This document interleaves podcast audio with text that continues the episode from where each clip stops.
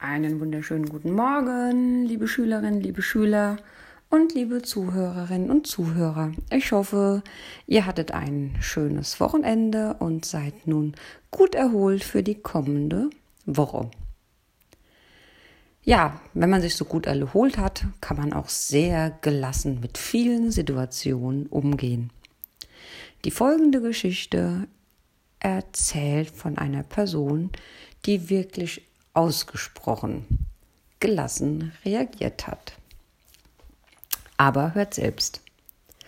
Ein Passant ging die Straße entlang. Plötzlich stürzte ein Mann aus einem Hauseingang, so dass die beiden heftig gegeneinander prallten.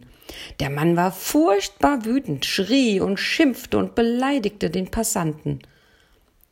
Daraufhin verbeugte sich dieser mit einem milden Lächeln und sprach ich weiß nicht, wer von uns an dem Zusammenstoß die Schuld trägt. Ich bin aber auch nicht gewillt, meine kostbare Zeit mit der Beantwortung dieser Frage zu vergeuden. Deshalb, wenn ich die Schuld trage, entschuldige ich mich hiermit und bitte Sie für meine Unachtsamkeit um Verzeihung.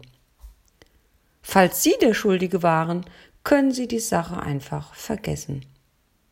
Er verbeugte sich noch einmal und ging dann mit einem Lächeln im Gesicht seines Weges.